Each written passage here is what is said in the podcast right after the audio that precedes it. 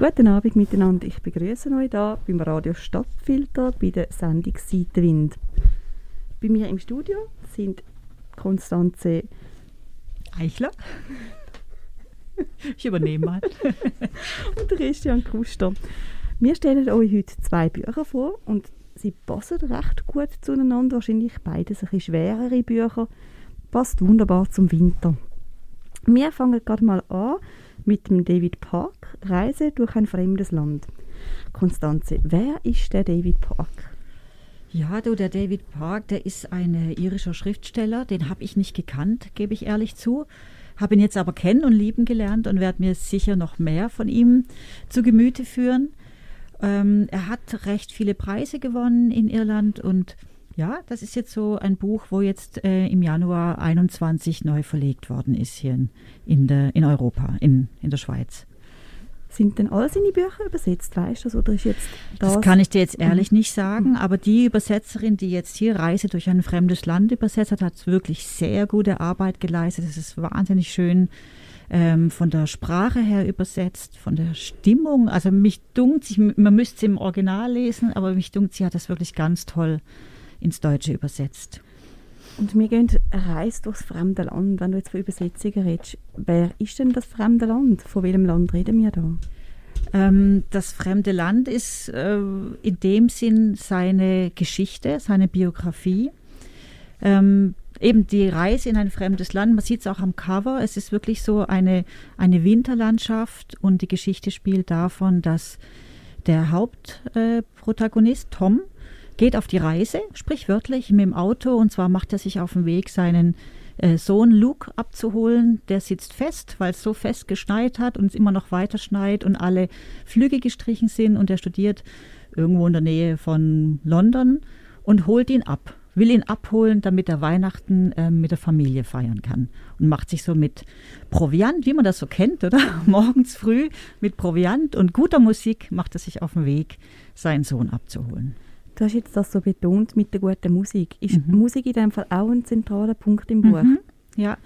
Ähm, er erzählt immer wieder, dass die Musik ihn verbindet mit seinem Sohn Luke, aber ähm, es hat noch mehr Komponenten. Also die Musik ist einerseits Verbindung zum Sohn und andererseits Ablenkung. Und da kommen wir dann jetzt schon so in die Reise in das fremde Land, weil ähm, die ganze Geschichte ist eigentlich so eine Art Roadtrip oder auch ein Seelentrip, oder? Und ähm, man merkt, während er fährt, ja, ähm, wie so seine Gedanken kommen. Und ich, ich kenne das auch, vielleicht kennt ihr das auch, wenn man so im Auto alleine irgendwo hinfährt. Ich nenne es so dieses Lonesome Cowboy-Syndrom oder man sitzt so im Auto, fährt so hin, das ist wie so ein Mikrokosmos oder man ist in diesem Fahrzeug und hängt seinen Gedanken nach.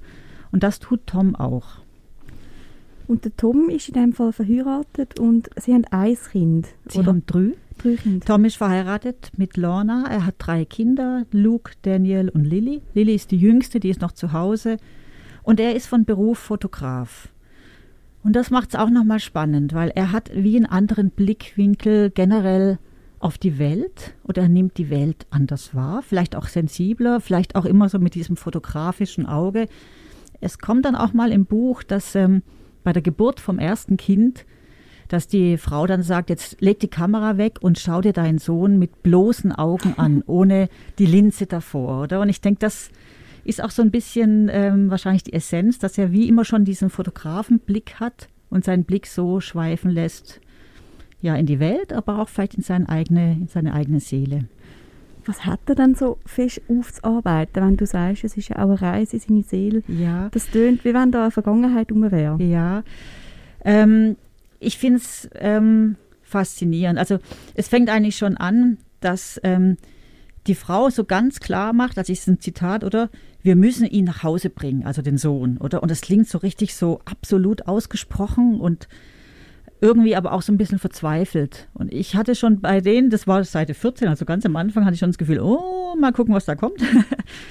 Und man merkt dann wirklich, es ist wie so, es, es zieht sich wie eine Verzweiflung durch diese Geschichte und man spürt, ähm, dass mit dem einen Sohn, mit diesem Daniel, muss irgendetwas passiert sein. Und er kommt immer wieder ins Überlegen. Und es muss sehr tragisch gewesen sein, sehr schmerzhaft, die ganze Geschichte mit diesem Daniel Also ich werde da jetzt auch nicht zu viel verraten, aber es ist wirklich so, dass sich der ganze, die ganze Geschichte verdichtet sich und irgendwann kommt man an den Punkt, wo man denkt, oh, jetzt sag schon, was ist passiert, oder? Und zieht sich aber hin, wirklich bis zum Schluss fast. Und wie viele Seiten lang muss man das mitmachen? Ah, das Buch hat 191 Seiten, eigentlich nicht so viel. Ähm, aber durch diese Dichte von der Geschichte und auch durch die Dichte der Sprache und durch dieses, ja, ich, ich habe beim Lesen ab und zu gedacht, es ist so sanft, wie es erzählt wird, aber dann trotzdem so emotional und so minimalistisch, dass man wirklich, je länger die Geschichte geht, man wird wie so reingezogen in, diesen, in diese Gedankenwelt auch von dem, von dem Tom. Und es ist in dem Fall am Anfang, ist man in der Außenperspektive und kommt zu dem Mann und Frau mit über und mhm. dann steigt man mit ihm ins Auto genau. und ist aus der Ich-Perspektive von ihm, oder? Ja, man ist immer so mit ihm dabei, genau. Mhm. Und eigentlich muss ich sagen, geht es dem Leser wie ihm, wie diesem Tom, oder? Je länger er fährt, desto mehr ist man in dieser Gedankenwelt mit drin. Und am Anfang ist es auch ein bisschen verwirrend, weil des, dieser Daniel, dieser Sohn, taucht immer wieder auf. Und man weiß dann jetzt gar nicht, ja, ist das jetzt echt oder telefoniert er jetzt mit ihm oder was ist eigentlich? Aber dann kommt man mit, das sind die Gedanken, die er hat. Und dann kommen dann auch solche Sätze, wo man dann auch wirklich merkt, wie verletzt er ist oder wie verletzt das ganze Familiensystem ist, wie er dann sagt, ähm, an manchen Tagen in letzter Zeit fühle ich mich wie zu einer winzig kleinen Lochblende geschrumpft. So sehr hoffe ich, dass sich das Bild der Welt endlich zu etwas Beständigem fügt und dieses unkalkulierbare Schwanken in mir verschwindet. Also das sagt dann Tom, oder wo man merkt, okay, das ganze, das ganze System muss irgendwie ins Ungleichgewicht gekommen sein. Also er schreibt und denkt in dem Fall auch in Bilder. Also es ist mhm. ja wirklich sehr mhm. bildliches... Ähm sehr bildlich, ja. Mhm sehr bildlich und minimalistisch. So wie das Cover, schwarz-weiß, äh, Lichter durch die Autos und viel Schnee. Ja. Kälte. Ende vom Buch, ist das dann, wenn er ankommt bei seinem Sohn, beim Lück, oder kommt man mhm. auch noch die Heimreise mit über? Nein, es ist wirklich die eine Reise hin, aber man bekommt, also er holt ihn ab und es ist gut, er sitzt im Auto und sie fahren los und dann ist das Ende. Aber man kriegt die Rückreise nicht mehr mit. Und man hat auch ganz kurz vor Schluss, das werde ich jetzt dann auch noch vorlesen, ähm, spürt man auch, also die Reise hat ja wie so, wie so verschiedene Wellen und er kommt zum Beispiel auch mal an einen Unfall dazu, weil es halt eben so alles so verschneit ist. Und er kann helfen. Da ist eine Frau, Rosemary, die ist im Auto irgendwie im Graben und er kann helfen und er bleibt bei der Frau. Und das hat irgendwie was Lichtes auch, ein lichter Moment, auch was Leichteres, sage ich jetzt mal. Und er macht sich dann wieder auf den Weg mit Verzögerung, aber es ist okay. Also er ruft dann an und alles ist, ist okay.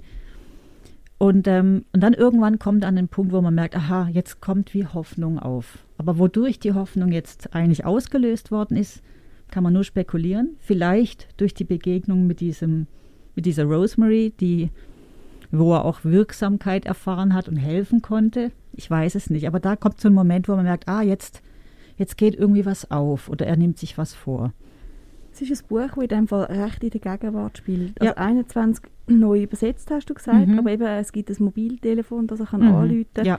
Es ist nicht in der Vergangenheit. Nein, genau. Und es kommt auch immer wieder, also auch so seine Frau und seine Tochter, die rufen auch immer mal wieder an, aber das sind nur so ganz kurze Lichter, die so aufblitzen, wo halt dann so die Realität wieder reinkommt, oder? Und dann ist das Gespräch wieder vorbei und er fährt weiter und hängt seinen Gedanken nach. Von der Lili kommt man auch einiges mit über oder sind jetzt wirklich einfach der Daniel, der im Zentrum ja. ist? Daniel, der Tom und der Luke, mhm. die zwei Söhne und der Vater. Ähm, Lilly ist nur am Rande und die, die Frau auch nur am Rande. Sie wird zwar vorgestellt am Anfang, wie sie sich kennengelernt haben, aber das hat in dem Sinn keine große Bedeutung, würde ich jetzt sagen. Es zeigt einfach auch so, wie unterschiedlich vielleicht auch die zwei Partner sind. Er so, der diesen Fotografenblick hat und sie, wo, glaube ich, eher bodenständiger erscheint jetzt. Ja. Magst du uns mal noch eine Lesepassage mhm. geben, die du vorbereitet hast? Genau. Ist schon recht am Schluss. Ähm, er hat kurz vorher telefoniert, wieder mit Frau und Tochter. Ich verabschiede mich, ohne ihr die Fragen gestellt zu haben, die mir durch den Kopf gegangen sind ob wir es schaffen werden, ob wir uns über Wasser halten, wie wir unsere Kinder den Rest unseres Lebens tagtäglich beschützen können, ob sie mir vergeben kann. Und ohne gesagt zu haben, dass ich mich diesmal an Weihnachten mehr denn je bemühen will, egal wie ich mich innerlich fühle. Ich verspreche es laut in die Stille des Wagens hinein und umfasse das Lenkrad fester, als könnte ich meinen Worten dadurch physische Realität verleihen. Die Straße ist jetzt frei und das Navi teilt mir mit, dass ich in 25 Minuten bei Luke bin. Doch obwohl ich mir fast schon überlegt habe, worüber wir reden und welche Musik wir hören könnten, ändere ich meinen Weg.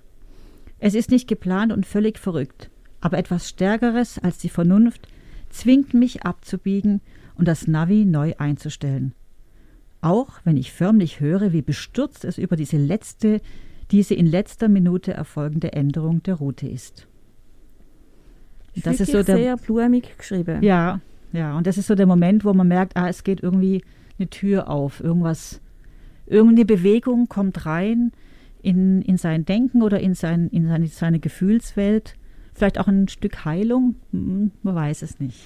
Ist der Schluss dann überraschend? Oder ist es so, wenn du sagst, man wird langsam ein bisschen daran geführt, denkst du am Schluss, aha, ja, das, jetzt, es ist klar, was mit dem Daniel ist? Oder ist also, ähm, Jein.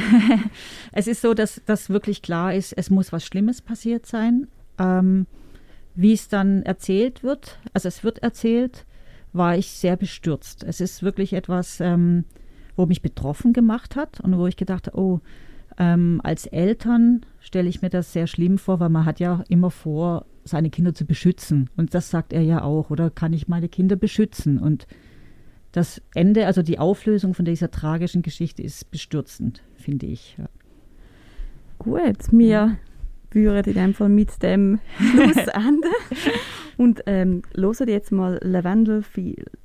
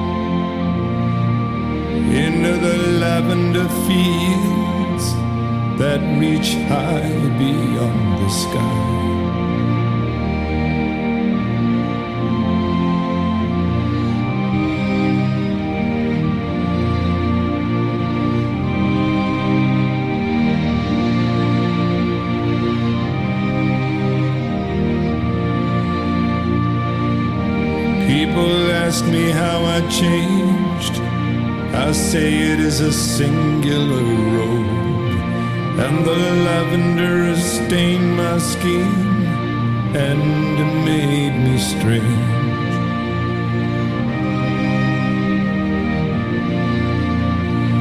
The lavender is tall and reaches beyond the heavenly cover.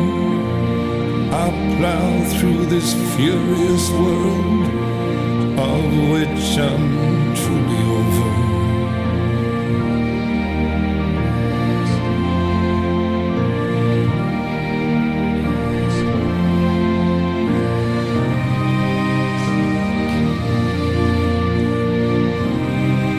And sometimes I hear my name.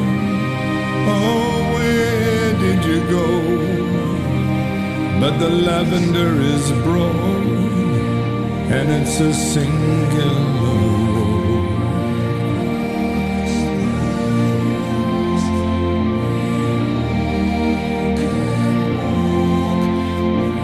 Once I was running with my friends, all of them busy with their pens, but the lavender grew red.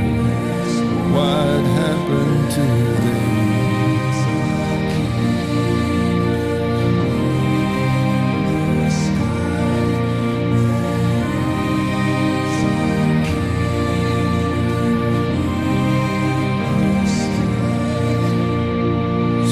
Sometimes I see a pale bird wheeling in the sky, but that is just a feeling, a feeling when you die.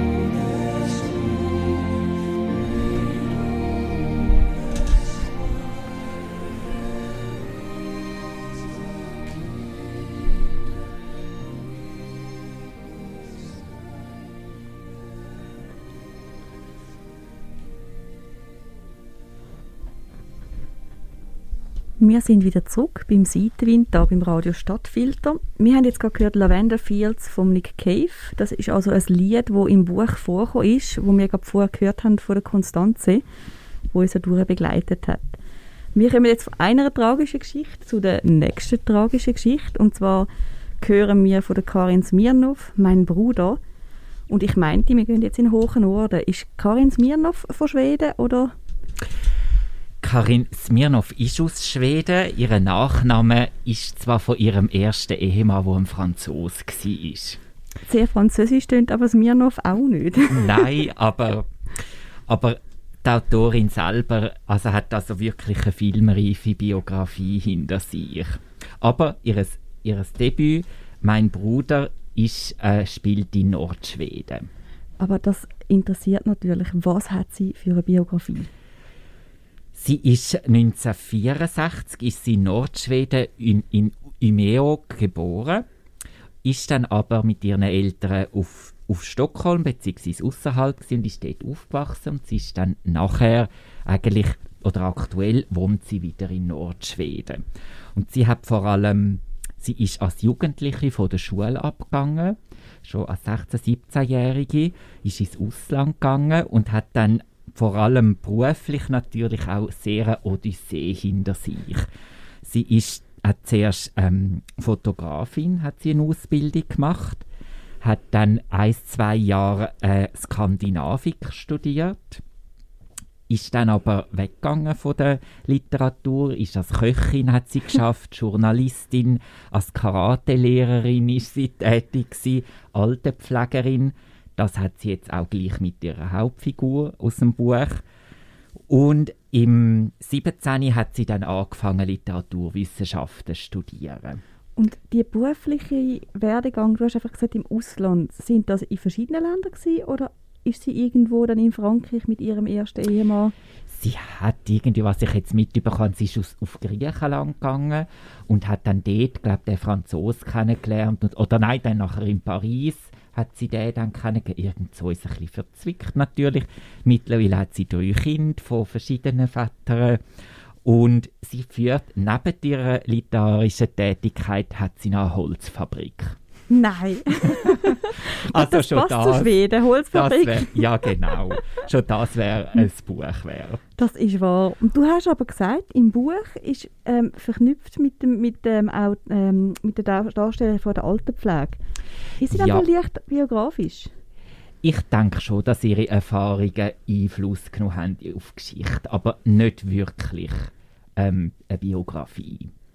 Also die Hauptfigur Diana, die ist Mitte 30 und geht zu ihrem Bruder in ihr Dorf, wo sie aufgewachsen ist, heim. Sie haben dort auf einem Bauernhof gelebt und ist wirklich also Pampa pur. In Schweden, das ist ein kleines Dörfli, wo ein, ein paar Häuser eine Ansiedlung ist und dann rundum sind die Bauer- Bauernhöfe verstreut. Und das wohnen auch die gleichen Leute wie zu ihrer Jugend und inklusive ihrer Zwillingsbrüder, der wohnt jetzt im älteren Bauernhof Und praktisch alle haben vermutlich Alkoholprobleme. Und ja, es, jede Familie, die sind natürlich total eng verstrickt miteinander, haben ihre Geschichten und und das Spannende, was eben auch am Buch ist, und das ist auch das, was Karin Smirnov gelernt hat und ähm, einflüssen hat, sie hat das bisschen wirklich eine eigene Sprache, relativ klar, simpel. In Nordschweden, oder die Nordschweden sind nicht bekannt für ihre ausschweifenden Wortschwall, sondern eher knapp und klar und das kommt sehr gut in ihrem Buch raus.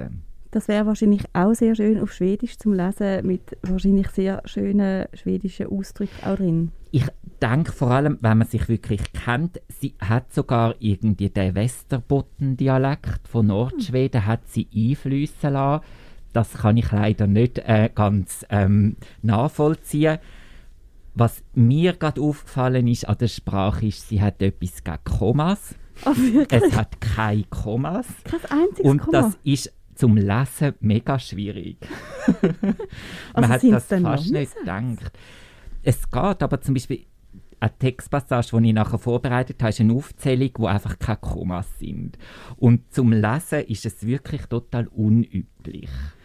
Ich würde sagen, wir ziehen Also- die Leseprobe gerade Ja, vor, genau. Oder in dem Fall. So eine andere Nuance, das, das hören ihr jetzt nicht, aber sie tut zum Beispiel Namen, Vor- und Nachnamen tut sie zusammenschreiben. oh, Einfach so ein bisschen als ein Begriff. Also anstrengend. Interpretiere ich. Aber zum Lesen, man muss zuerst ein bisschen reinkommen, weil man, man verliest sich immer am Anfang. Und Mhm.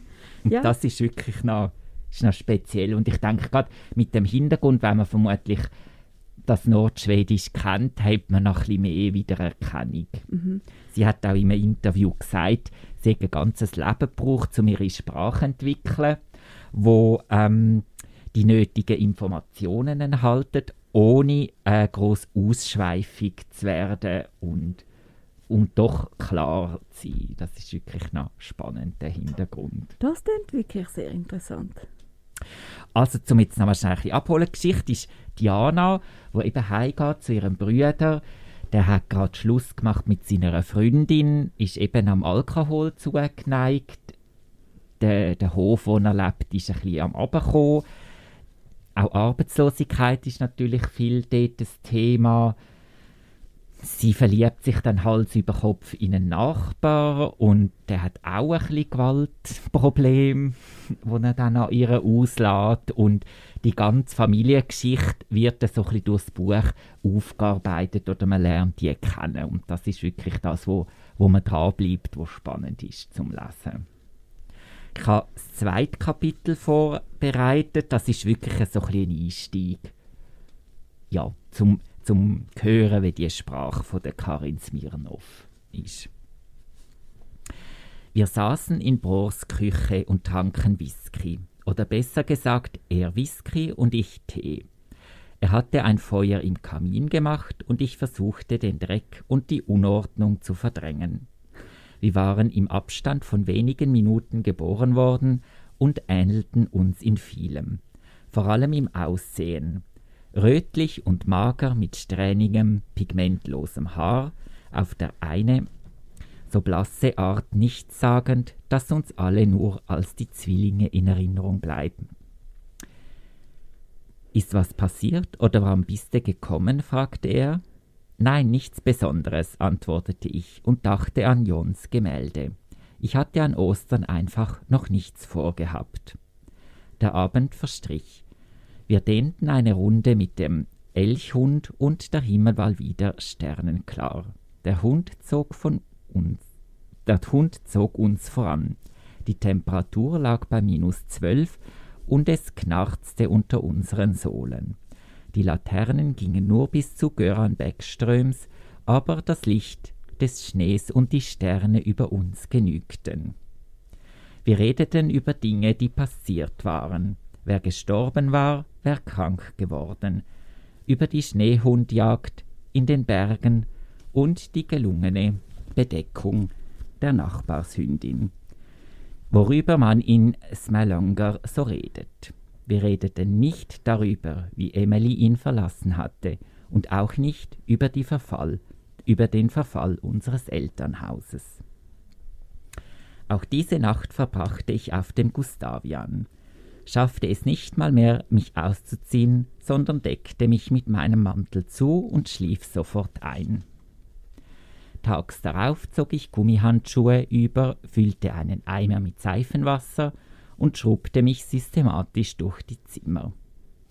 Gegen Nachmittag stand auf der Vortreppe schwarze Müllsäcke voll mit Bierdosen, Pizzakartons, Zeitungen, verwelkten Zimmerpflanzen, abgelaufenen Lebensmittel, leeren Hundefutterdosen und Schnapsflaschen, zertrümmerten Bilderrahmen, zerbrochenen Schnickschnack und einen Haufen zerschnittener Frauenkleider.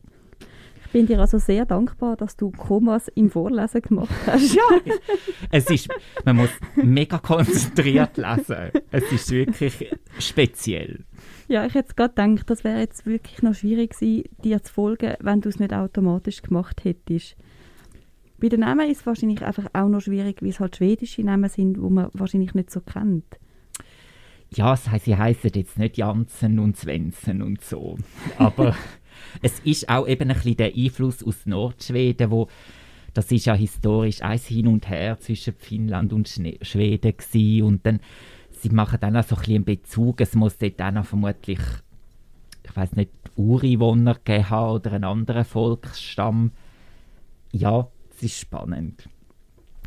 Und der Brüder, warum wird der Brüder so ins Zentrum gestellt und nicht, wieso heißt es ähm, das Wir oder unsere Geschwisternschaft? Das ist ja, der Fokus liegt auf dem Brüder. Es sind, ähm, sie haben wirklich ein, keine schöne Jugend verbracht. Ihr Vater ist sehr gewalttätig, sehr dominant gewesen. Er hat zum Beispiel oder besser gesagt, man kommt dann auch in der Geschichte mit über, er ist selber auch so aufgewachsen, also er hat das eigentlich von den Eltern übernommen. Er hat zum Beispiel den Bro amig, wenn er nicht gemacht hat, was er wollte, mit der Hundeleine abgemacht, im Verrussen beim Hundehäuschen und dann hat ihn dort liegen lassen. Also ganz Grauenhaft. so wirklich sehr dominant und ähm, ja, gewalttätig und, und er hat sich auch dann an der, der Jana vergangen der Vater. Der Vater. Und es hat dann auch, sie wird auch so gerade ziemlich am Anfang als Vatermörderin vorgestellt. Das ist sie aber nicht. Sie hat aber einmal ist sie mit der Heugabel auf ihn los und hat ihn aufgestochen, mhm. der Vater, als kleines Episödli. Und dann, ja, sie ist natürlich als Zwilling, doch haben sie sehr eine enge Beziehung und sie haben beide natürlich auf unterschiedliche Art unter dem Vater gelitten sehr. Und ja, sie sind halt jetzt weh, beide sicher traumatisiert aus dieser Beziehung und das verbindet es natürlich auch.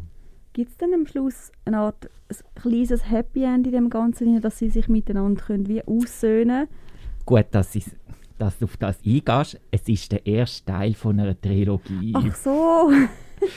sie ist zwar erst jetzt erst auf Deutsch rausgekommen, das hat sie in Schweden hat sie das 2018 publiziert. In Schweden sind auch schon die anderen Bände publiziert worden, wo auch verfilmt werden. Aber ich hoffe sehr, dass der Hansa Verlag dann die Fortsetzungen auch noch bringt. Jetzt in mein Bruder ähm, gibt es eine kleine, ich würde jetzt mal sagen, nicht das Happy End, aber so ein eine Versöhnung. So ein Durchschnaufen am Schluss. Also, ja, genau. Das ist Aber ich höre schon raus, du liest die anderen zwei. Ich habe wirklich während dem, so ein bisschen gegen das Ende des Buches, habe ich so ein bisschen gedacht, oh, ist jetzt das schwer? es ist wirklich, es kommt dann eins ums andere und ja, aber als ich es dann fertig habe, hat, bin ich überrascht gewesen. Ich habe immer mal wieder daran gedacht. Also es ist wirklich ein bisschen hängen geblieben und die Autorin hat selber gesagt, mit der Jana Kippo sei sie noch nicht fertig nach einem Buch und das kann ich sehr gut nachvollziehen. Wunderbar. Dann schließen wir für heute Abend. Wir haben zuerst vom David Park gehört, Reise durch ein fremdes Land. Dort haben wir uns in England befunden. Dann sind wir nachher über weiter in den Norden und haben von der Karin Smirnov «Mein Bruder» gehört, wo im Hansa Verlag erschienen ist. Wir hören jetzt noch «Hang With Me». Wir wünschen euch einen schönen Abend. Seit des Endes.